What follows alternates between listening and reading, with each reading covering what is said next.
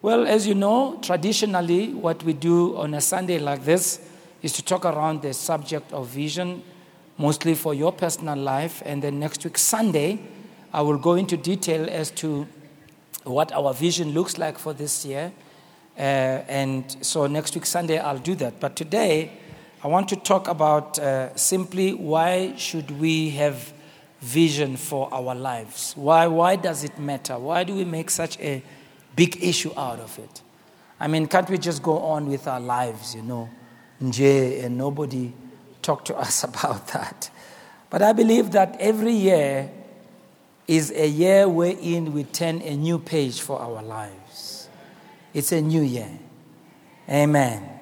Your amen doesn't match the amen of 2024, what, what, what, whatever, I will take it. But uh, a new year gives us opportunity, really.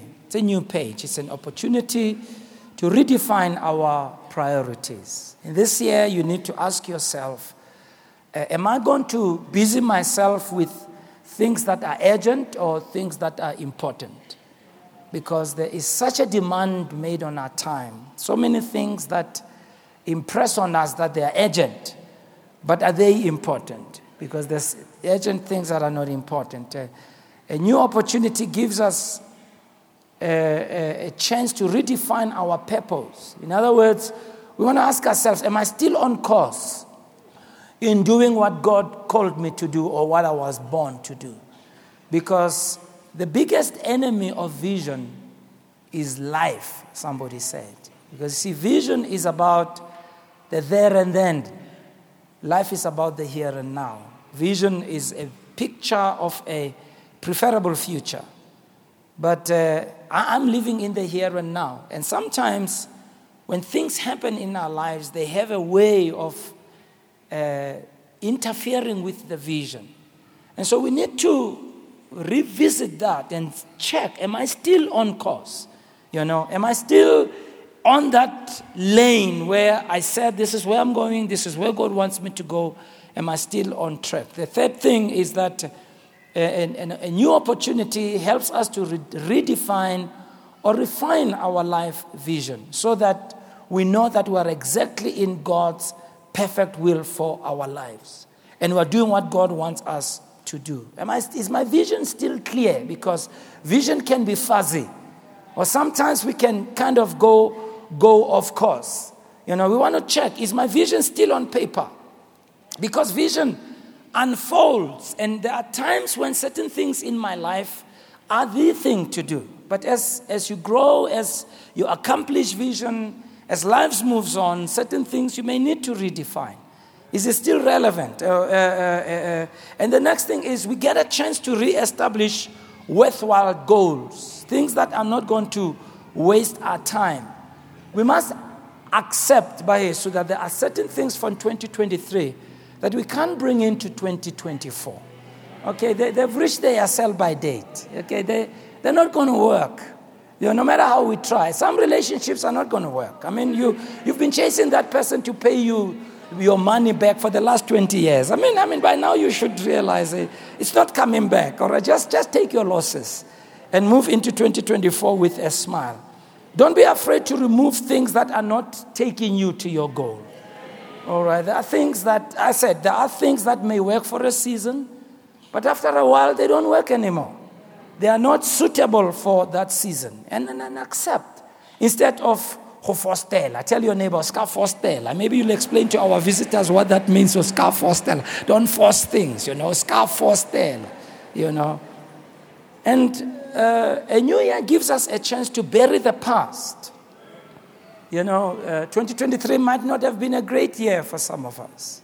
Maybe a year of great disappointment. You did things that you didn't think you'll do. You disappointed yourself. You didn't reach your goals. And uh, you may have been hurt by people, disappointed by people. It's not going to help to bring all that baggage into 2024. We just need to learn to bury our past. Let's leave off the bitternesses of 2023. Do, you understand what I mean? I mean, what I said about you and so on. Just, just leave it. It's, it's, it's not working. And, and move into a brand new year and move into your future, the future that you have yet, by the help of God, to create. And so, welcome to 2024. Amen. Amen. And may you bury all the baggage of 2023. Get rid of whatever was distracting you. Forget the past and embrace vision. So let's ask, answer our question. Why? Why is it so important that we should have vision for our lives? Number one, when we do not have vision, we perish. And I'm basing that on Proverbs 29, verse 18, just the first part of that. We perish. Just write that word. We'll explain it in a short while and what it means. It says in the King James Version Bible, where there is no vision, the people perish. I mean, it doesn't beat about the bush. There's no vision, people perish. The American Standard Bible reads, where there's no vision, the people cast off restraint. The Spanish Bible reads, Where there's no vision, the people run like wild, untamed horses. Right? So if you don't have vision, we perish. We cast off restraint. We run like one uh, wild, untamed horses. That word perish is quite an interesting word as it's used in the King James Bible. When you go back to the, the meaning of it in the Hebrew, the Hebrew word is the word P A R A, para. All right? Sometimes they, pay, they spell it P A R A H or so. And what it means, it means to let go. For those of you who are making notes, to let go, to be unruly, to be unbridled, or to loosen. Which means where there's no vision, the people are unruly, unbridled. All right? In other words, it speaks of somebody who just does whatever at any time. Their life is not focused. They do whatever, they just go on living and they waste a lot of their time. Very interesting that this word is the same word used in Exodus 32. You can read it at home. Moses is up on the mountain, he's been there for several days. He's left Aaron to be the leader in his place. The people get very annoyed with the fact that Moses is gone for so long. And they come to Aaron and they say, Make us a God that we will worship. As for this Moses and his God, we don't know what has happened to them. All right? Just make us a God. And the Bible says, then a God was made that they began to worship. And when you read from verse 5 or so, it says, And the people got up and they began to play. That's how the the King James read. But when you read it, Huntley Huntley in the original, is that the people got up, they began to get engaged in a wild orgy. Now, you know when people get engaged in wild orgies, right? They drank, they did all kinds of things, they did all kinds of sexual acts. And in verse 25, it says, and they got naked. That's the word para. In other words, they were so uh, intoxicated right? They went in so much of an orgy that they just let go of any sense of decency and they just became wild. So, that word, where there's no vision, people perish, it gives a sense of this person who really doesn't care about how they live their lives. They just let loose, let go, do whatever because they have no vision. Interesting that when this word is used in the book of Proverbs generally, this word, when it's used, it gives a sense of letting something slip through the fingers by ignoring opportunity. So when, when people have no vision, even if opportunity comes their way, it slipped through their fingers because there's no vision in place. You know, in life, we get opportunities. Sometimes you are given an opportunity to do something, but if you just get there and you just show up and you don't have a vision and you don't apply yourself, even if opportunity is given, it is never leveraged. No wonder the Spanish Bible says, where there's no vision, people run like wild, untamed horses. This simile of a wild, untamed horse, think about it. A horse, strong animal, powerful animal. But if it's untamed, if it's wild, it expends its energy doing nothing. Think about it. A healthy person, strong young man, strong young woman, nothing wrong with their health, right? But they just go through life expending all energy with nothing to show for it. Why? There's no vision. When people have no vision, they don't care what they do with their time, They don't care what they read. They don't care where they go. They don't care who they relate with. They don't care what they do with their body. They don't care if they are committed. They don't care what time they sleep. They don't care what time they wake up. They just don't care. They just wake up in the morning. They just coast along. They have no direction. Ask your neighbor, why are you quiet? Is he talking about you or is it? Why are you, why, why, why, why, why, why, why are you so quiet? So, in other words, when we have no vision, we'll simply be using our strength and our, and our energy going nowhere. You know, there's nothing as said in life, you know, to be healthy and strong, to be gifted and anointed, but nothing to show for it. And when we have no vision, we perish. That's why we need to have vision. Number two, vision infuses and generates passion in our lives. You know, God wants us to be a people who are passionate. The Bible uses the word zeal, zealous. We need to be a people who are zealous. Proverbs 29 18 in the New American Standard Bible, that same verse, it reads as follows Without prophecy, people become demoralized. In other words, when somebody doesn't have vision, they become demoralized. What does it mean to be demoralized? Well, to be demoralized means to lower the morale of. Their morale is low. These people have no inspiration. They don't feel strongly about anything. You know, they become indifferent people. You know, there are people who have never smiled, they never laugh, they are never angry, they are never sad, they never cry, you know, they're never discouraged, they're just neutral. How many of you are sitting next to somebody like that? They're just never, you know, they just never, you know, you know. Morale is low, or there are people who, even when they do something, they never put their all into it. They just do what they do just to get through with the task. No passion, no zeal. People who, even when they go to work, they don't put meaning in it.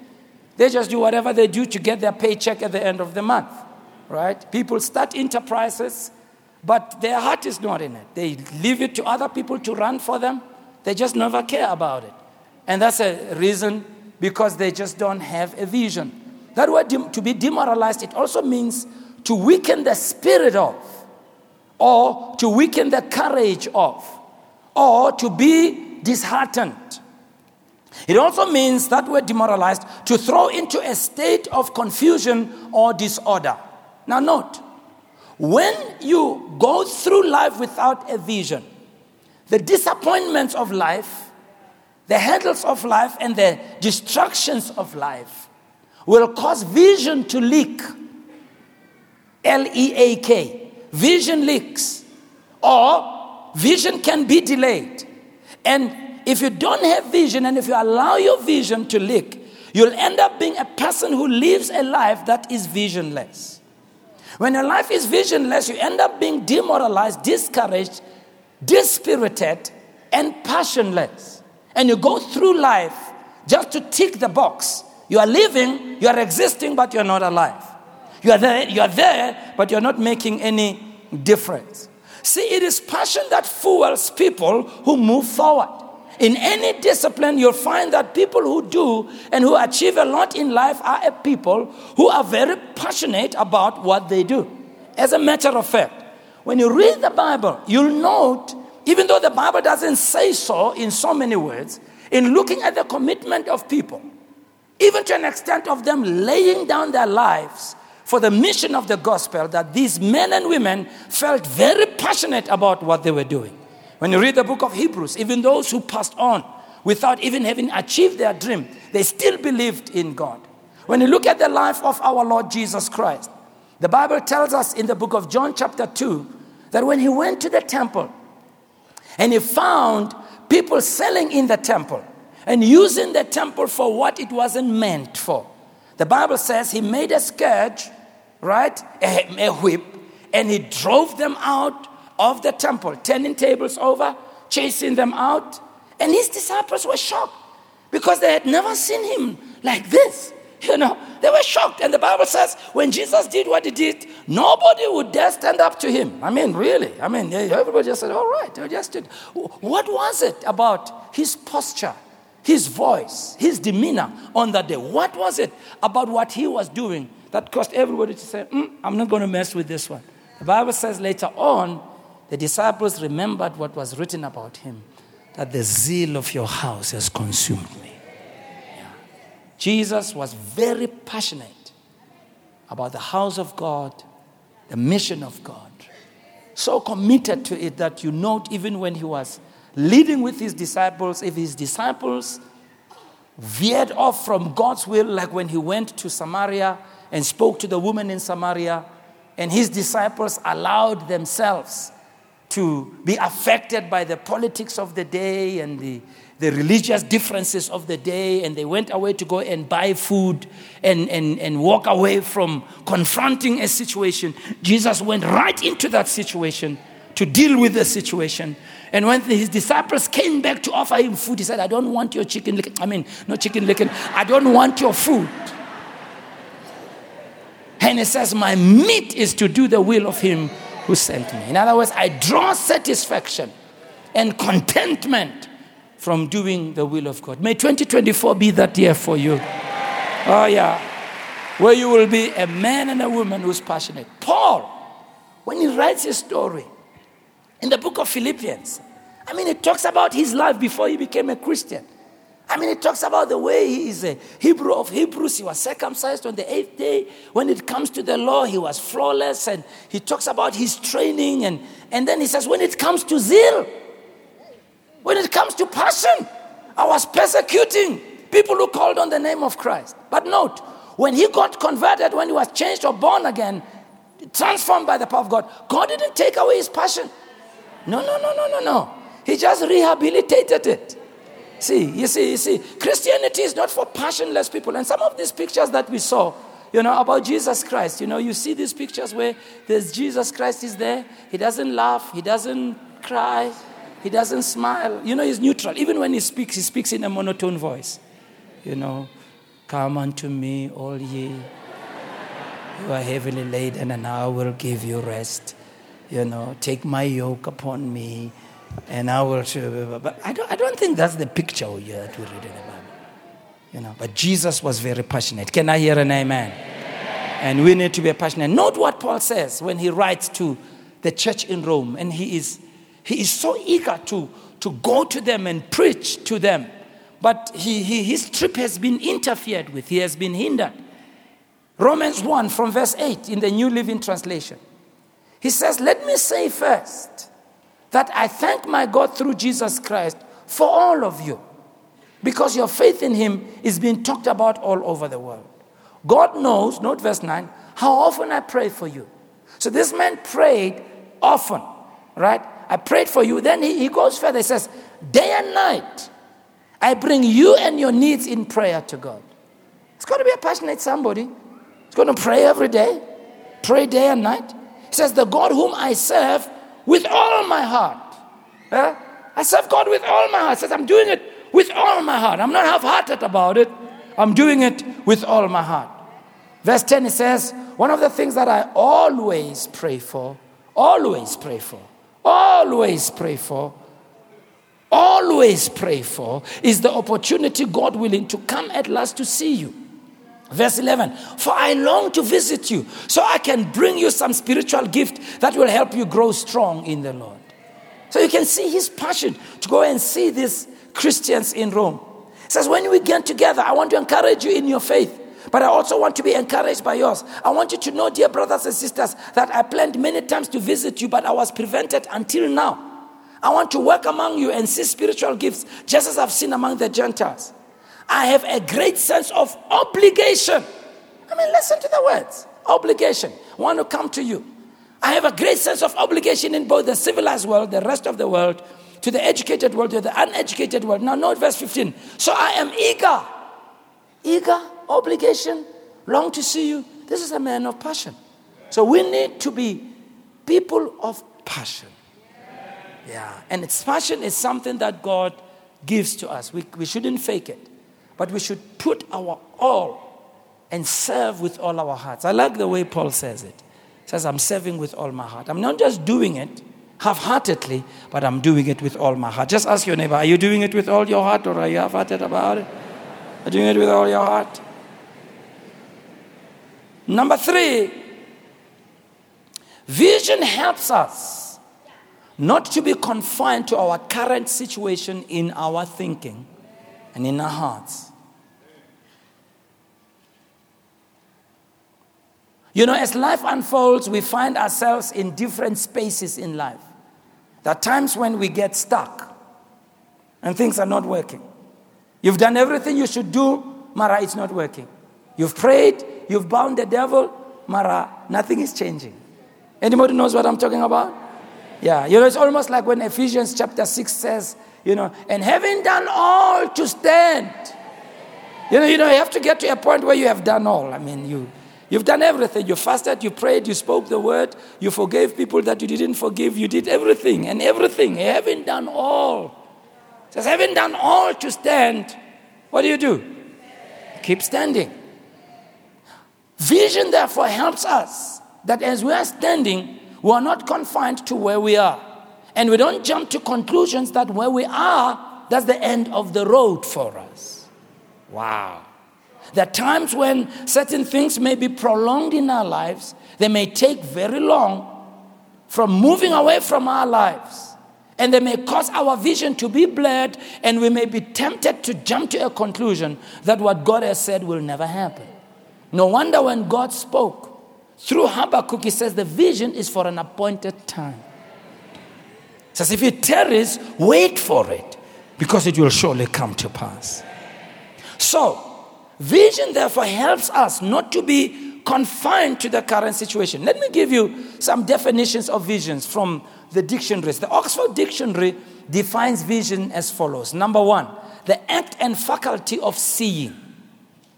The act and faculty of seeing. So, vision has to do with seeing. Second definition is vision is a thing or a thing a person sees in a dream or a trance. So you're seeing something. It's in a dream, it's in a trance. Now I like this one. Thirdly, a vision is a supernatural or prophetic apparition. Supernatural or prophetic apparition. Number four, vision is a thing or an idea perceived vividly in the imagination. Or you can call it imaginative insight. And then it says, definition number five vision is statement, statesman-like foresight. So you become foresighted. Even if you hear, you sing over there. Right? In spite of where you are, you can see where you want to be. Wow. Collins Dictionary defines vision as the ability or instance of great perception, especially of future developments. The ability or an instance of great perception, especially of future developments. This word vision is very interesting because it's, it's, it's an, it's an Anglo French word, but it's, it's borrowed from the Latin word for vision, which is the word O N I S E.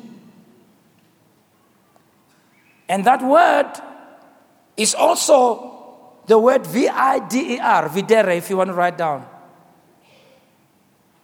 The word onise or videre literally means to see. So when this word was made up, this Anglo French word, these two words, the word is meant to describe, note this, the capacity to be forward looking and foresighted. So when you have vision, you are forward looking, you are foresighted. Now, you are not denying where you are in your current state. I'm not saying I'm not in Rock, I'm not in Pimville, and I'm not at Grace Bible Church. But what I'm saying is, even if I'm here, this is not where I'm going to end up. Now, now that's important, particularly when things are not working out in your life. This was very important for Joseph, who at a point saw a vision, him ruling over his family or leading his family, if you would. But then the, the next thing that happens after seeing that vision is so different from what he saw when he was in his prayer closet. And this is what happens often to many of us. You know, after God has spoken to us and has given us a vision, all of a sudden from nowhere, it's almost like vision gets born, the next thing, it dies.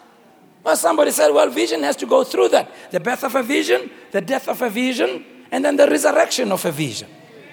Because whatever God has spoken will come to pass. Just a question of time. Just a question of time. So when vision gets interrupted and when you go into that season where it looks like everything is in hibernation, it's very important for you to be forward looking, to be foresighted, and to have vision and to look on the other side.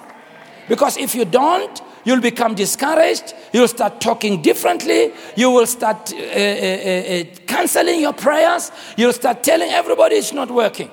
And what's even worse, most people, they start doing something else. People leave their job, they resign, they start a new project, they do this because this is not working. Ask your neighbor now, I can see you're quiet again, and I can see it's all too left foot, you know. But, but all these things can happen to us because vision by nature can be interrupted. Therefore, note this, this is important. Vision, therefore, is the ability to see in our spirits and in our mind that which God wants us to achieve. Remember, it's in our spirits, it's in our mind. This is why it's so important when the Bible tells us to guard our heart above everything else. So we look after our inward man, our inner man, above everything else. Because vision very often is conceived in our spirits. It's inside of us, it might not be out there, and oftentimes what's inside of us might be so contradictory to what we are in at the moment. So, vision then is that picture of what God wants us to achieve and what God wants us to become. Now, note, therefore, you plan now to reach your goals in the future. And it is vision that directs your life as to what you are doing now. Let me give you some quotations of visions from different authors. Kouzes Posner says this about vision from his book, The Leadership Challenge, and I quote Vision is an ideal and a unique image of the future, end of quote. So, vision has to do with the future. It's an ideal image, it's a unique image. The word ideal speaks about, I mean, what's preferable, right? Right? It's not where you are, what you're going through right now. Some of you, You've started 2024, you look around, everything around you is really not that great. Well, thank God that you are still around. And thank God that God is still on the throne, even in 2024. So, vision becomes that ideal and unique image of the future. George Barna says in his book, Turning Vision into Action, and I quote, this is a very long quotation, so uh, the guys at the back will write it for you and put it on the screen for a while for you to write it down. He says this, and I quote Vision is a clear and precise mental portrait of a preferable future, comma, imparted by God to his people, comma, based on an accurate understanding of God's self and circumstances. But the first part is what I like the most. It's a clear and precise mental portrait of a preferable future. And the good thing is, God imparts it into your spirit.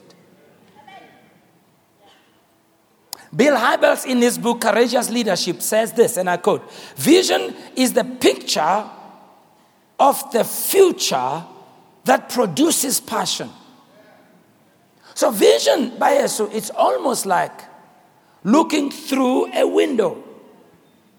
Let's assume for a while this is a window, but the curtains are drawn. And here I am on this side of this window with the drawn curtains, right? On the other side, there's beautiful scenery, all kinds of things that are on the other side of the window. So, oftentimes, when we live our lives, we see a drawn curtain and our awareness is where we are right now. When God gives you vision, it's like He presses that heavenly button to retract the curtains. And all of a sudden, as the curtains retract, you see beyond where you are. And God says, I know the plans that I have for you. There are plans that are good, plans to give you a future and an expected end. It's not where you are right now, but it's where you can be. So he gives you what? Revelation. He opens your eyes to see. And you're able to see on the other side of the curtain. And what you see over there helps you deal with the challenges that you are facing over here. What you are seeing over there, if you allow it to incubate in your heart, if you allow it to grow in your heart, if you pray in that direction, you believe God in that direction, then it helps you to cope with the present problems because there is something that is on the other side. Simply put, it's almost like the word hope. Hope. See, when there's no hope and there's no hope at all, people disintegrate and fall apart. So, vision has a certain aspect about it that it is forward looking. Now, note, very interesting that that same verse, Proverbs 29 18, the English Standard Version reads as follows It says, Where there is no prophetic vision, the people cast off restraint. In other words, vision has a prophetic element about it. We know that prophecy has to do with the future. So, vision to a large extent tells us about our tomorrow. And we can reach towards that and see that become a reality. The Holman Christian Standard Bible says this without revelation, the people run wild. So, the word reveal, right, is very similar to the word apocalypse. When you reveal, the word reveal means an, un, it says it means it's an unfolding or an uncovering or an unveiling. Where there is no unveiling and people are just confined to what they see here, if God doesn't open that curtain, people perish. What happens? If people think this is all there is to my life, if people think all these problems, all these challenges, this is all there is to my life, what happened? It causes their hope, it causes their spirit to sink down. The Bible says, hope deferred makes the heart sick. And once that person becomes dispirited and their heart is sick and their courage is gone and their morale is low and they don't see any gap anywhere, there's no hope of anything, there's no ray of sunshine, they sink into total despair. And what happens? Either they take their life, they feel their life is not worth anything, or they just coast along in life and they don't think about anything else. But the minute you begin to see, ah, there's more to me than what I am right now can I hear a good amen? That's what God wants me to do. It's over on the other side. And where there's vision, then you are able to do that. So, vision to a large extent, very important by Jesus, it helps us not to be confined to our current situation of thinking. I was telling them in the first service that one of the greatest motivators, motivating factors for me when we were still at homemakers, you know, and we were in that rented place that was so dilapidated was the vision of us having a building one day. You know, I'm telling you the truth, Bazalwane. I'm being honest with you. That, you know, we, we were there from 1980, uh, 1986, 1986 until 19, uh, two, the year 2000, 2001. That's how many years? 1986 to 2000, how many years is that? Huh? How about you? You can't, you can't calculate. I know I'm not, I'm, I could calculate, but I'm, I'm busy preaching here, yeah, so help me. That's how many? How many is that? 15 years. 15 years. 15 years in a venue where we had to set up every day, every Sunday, bring in the chairs, hoist the speakers up. It would rain on us. When it was cold, it was really cold. It was bad. And, and, and, after a while, you know, in spite of us receiving building fund, rumors started going around. You know, there'll always be a rumor, right? That no, we're abusing the money, you know, and you know, we're never going to build and everything. And how do you lead in an environment like that? I'll tell you how you lead in an environment like that.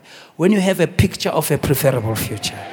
I tell you. I mean, I, I used to, my heart used to break so much when I saw people during winter time. I mean, it would be so cold, people would come in there you know, with blankets, and some of them would cover themselves. You just see their eyes. I wasn't sure, is it Boko Haram or who is that? And I, I, it was scary, you know. And, and I remember the, the guitar player, I was watching this guy playing the guitar. My friend, I tell you, at homemakers, you would never be able to play that bass guitar in winter time because your, your, your, your, your fingers would be so frozen that you couldn't just be able to do that. And it was so difficult. And I can tell you one thing, Bazalwane. Every Sunday, as I stood up to preach, in my heart, in my spirit, I would just say, God, I know one day. Ah, in the same way, God's going to bring it to pass in your life. Hey, tell your neighbor, one day is one day, neighbor. One day is one day. Yeah. Yeah. The minute you are able to see on the other side, there's just something about it. You know. Now, I've never done any marathons. I've never run any marathon, but uh, I know there's many of you, who've, several of you, who've run marathons. And, and, and uh, when I, well, of course, I do marathons, I watch on the screen, you know. So, so I get tired uh, in a symbolic way. but there's something about it when the guys who are running, and even if they're cramping up, and, and, and very tired just when they see the finish line. I mean, there's just something about that that just does something to them. Even better when, when there's spectators around and they are cheering them on, or, or someone who comes and helps them along and they, and they just see the finish line, you know. And, and that's what God wants you to see. God wants you to see that finish line over there. Yeah, even if I'm cramping up, even if it's difficult right now, even if my body tells me to give up, but I'm not going to give up in the name of Jesus. Yeah, I may get tired, but I'm not going to give up. Yeah, I'll be discouraged, but I'm not stopping. I will cry, but I'm not stopping. Okay, I will feel like resigning, but I'm not resigning. I'm going to wake up again and I'm going, going, going to go back there tomorrow. Can I hear a good amen? Amen. Hallelujah. Number four. Are we on number four now? All right, number four. Vision helps us to live a purpose driven life. Vision helps us to live a purpose driven life. Our life needs to be driven, or rather, needs to be purpose driven.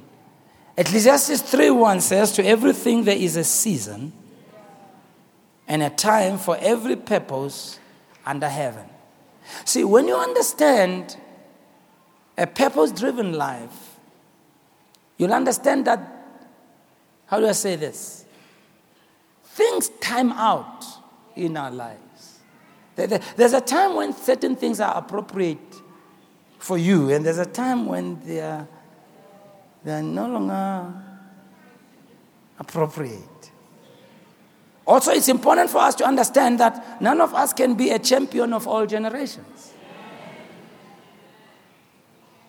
That once you still are alive and God has allocated time to you, live out purpose. For as long as you're in God's season, live out purpose and follow vision. The message Bible reads in Ecclesiastes 3:1 there's an opportune time to do things. Yeah. A right time for everything on earth. You know, one of the most powerful teachings and expressions that Jesus made in the New Testament is in Him explaining to us the importance of the principle of firsts. You know, in Matthew 6:33, seek ye first the kingdom of God you know. Then he says in Matthew 5 if you go to the altar and you remember that someone has something against you, first leave your gift at the altar. You know, this first that Jesus talked about. The essence of what he's saying in that word first is the Greek word proton. First means make it a priority above everything else. But it also gives us an understanding, note by Jesus, that there are things that are to be done at a certain time. And if you don't prioritize and place things in their rightful place, then your life gets out of timing. You know, the cars that we drive, for the engine to work well, there's a thing on timing. Without going into any complexities about that, they have to line up certain mechanical things in the engine of your car so that as the engine is working, it can operate at an optimum way where it burns out fuel fully and it has an output of kilowatts that is necessary. And that as you press your foot down on the accelerator, you can get the required power. And your car doesn't make a lot of noise without going nowhere. Now, I, I started back then. You know, the cars today are different, but we, when I, my, my first car Oh, wasn't very healthy. it used to get sick every other day. And so I learned how to fix a car. Right? And one of the things I learned quickly was about this thing called timing. You know? And timing has to do with your, your, your spark plugs. And okay, let's not go into that. It's got, it's got to do with a lot of things. Let's just leave that alone. But then I learned that you have to line up certain mechanical things, as I said. And when you do that, your car can operate. But if any of them is out of alignment, what happens is that the car doesn't burn fuel as it should. All right? Doesn't, there's no balance of the, the spark, the, the, the, the, the, the, air and the oxygen and many other things. And, and the combustion that's supposed to happen in the engine chamber is not at optimum level. So what happens is your car misfires. So it produces power, then it doesn't produce power. As a result, it starts, you know, uh, uh, uh, giving these explosions that make a lot of noise, but, but the car is not going anywhere. I don't know if you've heard some cars that are going, and I'm not talking about the Verpa. The Verpa is a different, that's a different thing. That's, that's a different Verpa. But there's the other Verpa. Actually, properly the car must go Verpa. But when it's out of timing, it goes Papa Ver So that, that's, that's basically what happens. and when it goes Papa Ver it's a lot of noise. And I remember, you know, in the 80s, in, you know, at the height of what was happening in the country, and you remember, you know, people used to get shot on the streets and so on. So any sound of gunshots, we would run away, you know. And then all of a sudden you had this papa, and we would just run. And the next thing, here's this kodonki of a car passing on the road, and you're thinking, yay, timing. So here's what this verse is saying, Basalan. Everything has its season. And there's a time for every purpose under heaven. Watch this. When your life is out of timing, right? When your life is out of timing and you don't put first things first, and you don't understand the importance of being purpose driven, you may busy yourself with a lot of things but achieve nothing.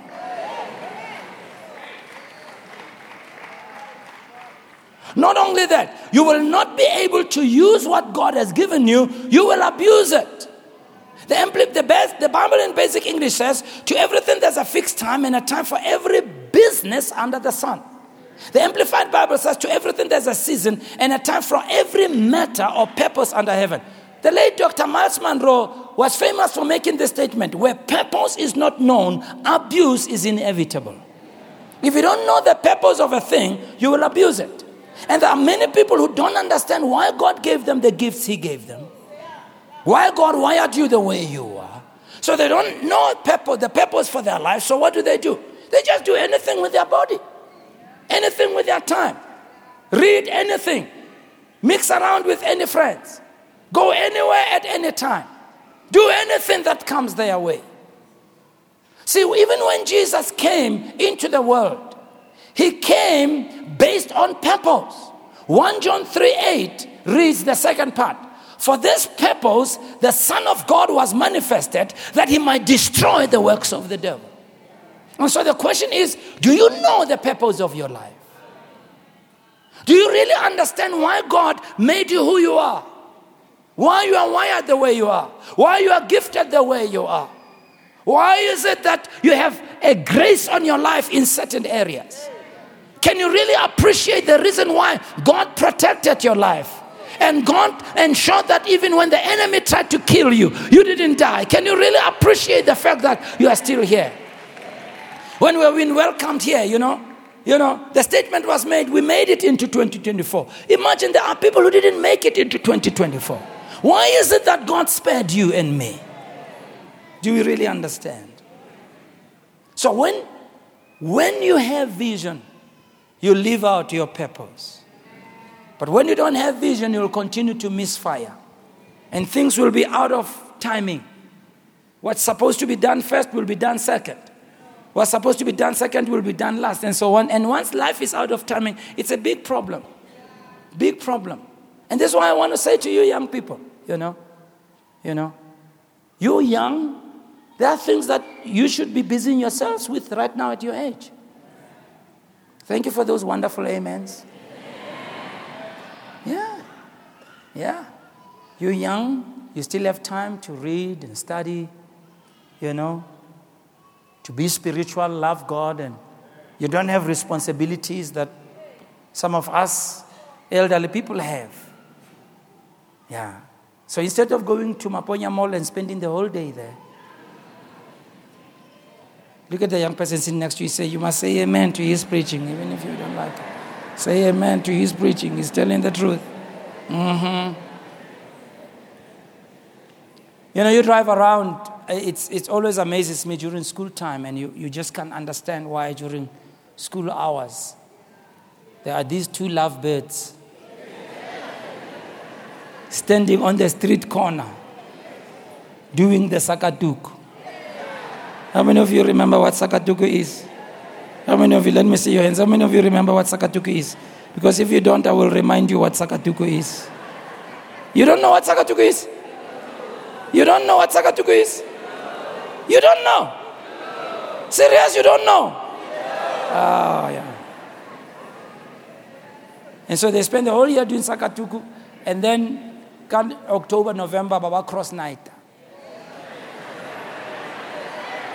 Come on now. You know what we're talking about? Uh, yeah. But just everything just, you know. And, and we don't realize how quickly time flies that before long, you no longer have that freedom of being young. we don't have all that time because you've got responsibilities. Uh, when you're married, you have a husband, a wife, got children, a house take care of, you must work, you must this, you must this, you must this. And, and before long, in our culture, in the family, you are the one. Before long, you are the malume. Oh, yeah, now you heard me. You heard me. Before long, Back then, they used to call you dead. Now he's gone home to be with the Lord. You are the one. Yeah, nothing ever starts without you. Yeah, Lobola is you, funeral is you. If a Stukhulu gets sauce on the head, you must, they must bring them to you.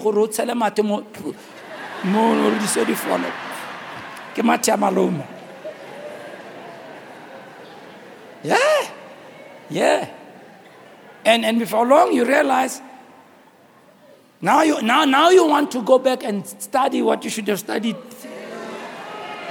Yeah, yeah. You see this side, they're saying, hey, in a passionate way. At least they, at least they embrace the truth this side. Yeah. But why? Things are out of timing. And when things are out of timing, it's a really, really big problem. And lastly, number five, now that you're quiet on me. Number five, Vision helps us to spend our borrowed time in building a legacy, a God given legacy. Now, note, we're all here on earth on borrowed time. The question is, what impact will we leave behind on earth?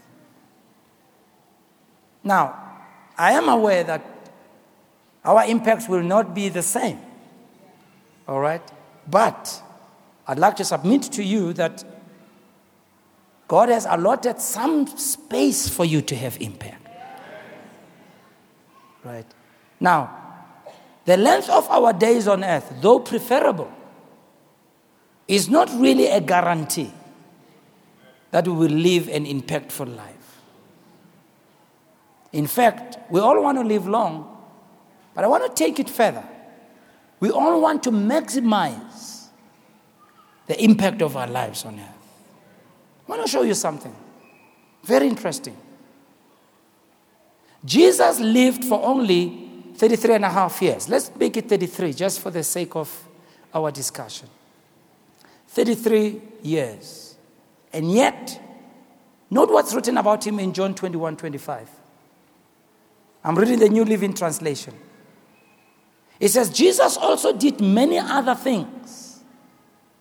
If they were all written down, I suppose the whole world could not contain the books that would be written.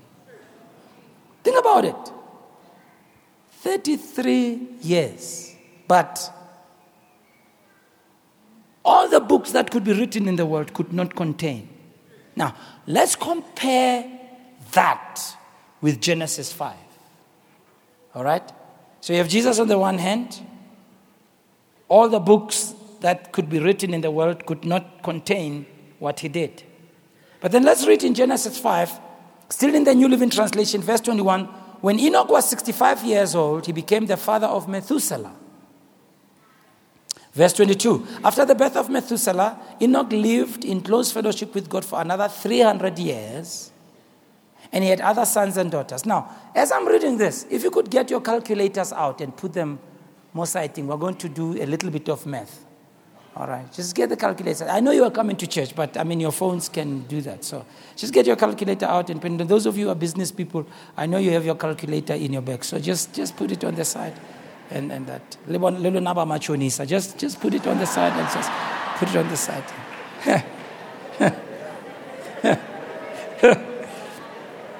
All right, let's continue. Verse 23. Enoch lived 365 years walking in close fellowship with God. Then one day he disappeared because God took him. Now, note verse 25. When Methuselah was 170, 187 years old, he became the father of Lamech. After the birth of Lamech, or Lamech, Methuselah lived another 782 years. And he had other sons and daughters. Verse 27. Methuselah lived for 969 years then he died. Now, this is, the, this is the, what we've just read. That's all that we are told about Methuselah. That's all. Ne? 969 years. So, so yeah, have you got your calculator? Have you got your calculator? So I want you to take 969 divided by 33. Just tell me. Hmm? 29.36. Is that correct? 29.36. All right. So, so here we go. So, Jesus lives one lifetime, 33 years. Methuselah, 969, which is 29 times. 29 times the time that Jesus had to live. 29. It was Jesus' life multiplied by 29. But when we write the obituary,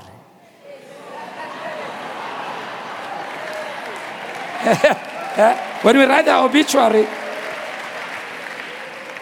all we say about him is that he lived and died. But what we say about this one is that even if all the books could be written, we could not be able to contain. Oh, come on now. Come on now.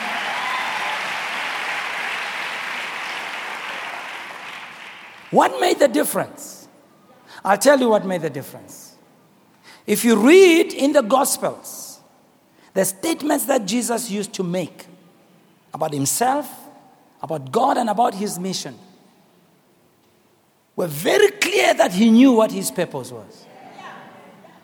That in the way he lived, he didn't busy himself with that which was not his purpose. Because being busy doesn't suggest being productive. Jesus connected fully with his purpose. Let me give you a few scriptures. In Luke 22, from verse 24, you go on reading. He says there, the Son of Man came to serve and not to be served. In Luke 19:10, he says the Son of Man came to seek and save the lost. In John 6:38, he says, I came down from heaven not to do my will, but to do the will of him who sent me. Time and time again, Jesus restated his purpose for coming into the world. What was he doing? He was reaffirming his vision. He was reminding himself of his purpose. And in reaffirming his vision and reminding himself of his purpose, made sure that he busies himself with that which concerns his purpose. How many people in life live a life where they are distracted? See, the problem of being distracted is that you're busy. You're climbing a ladder at fever pitch pace, working very hard, climbing up that ladder, and the minute you get to the very top of the ladder, only then do you discover it's leaning against the wrong wall. And all the effort and everything that was done, it's all in vain because it just didn't line up with your vision. You know, in the book of Deuteronomy, I never could understand the statement that's made where it says, May God multiply you a thousand times. You know, I read that, say, thousand times. I mean, how does that happen? And then as I read this, and I, and I looked at the life of Christ, and I realized one day in your life, in God's will, fulfilling God's purpose, involving yourself in God's vision, one day in your life can be equivalent to what other people will take a thousand days to achieve. Can you imagine? Can you imagine? I mean, look at Jesus 33 years. 33 years. The other guy lived 29 times more than him. Couldn't even be able to do just a fraction of what he did. May God multiply you a thousand times. Oh, yeah. Figuratively speaking, may God multiply you a thousand times. Well, one day in your life will be equivalent to what others can do in one week. But that all happens because you are connected to God's vision. And so we pray that this year will be a year where you will live by vision and you'll be a man, a woman of purpose. And you're not going to allow your life to be distracted because where there's no vision, people perish. Let us pray together.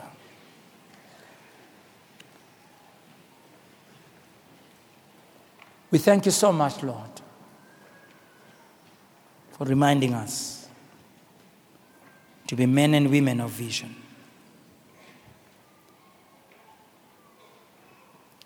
May this year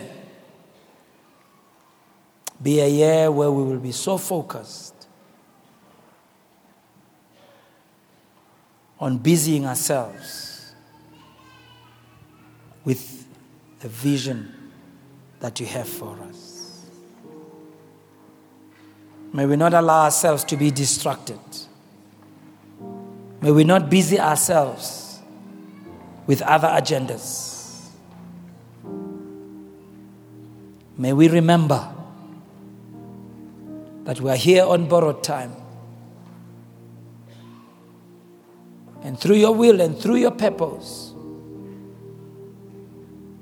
you'll help us. Father, we let go of things that didn't work out well last year.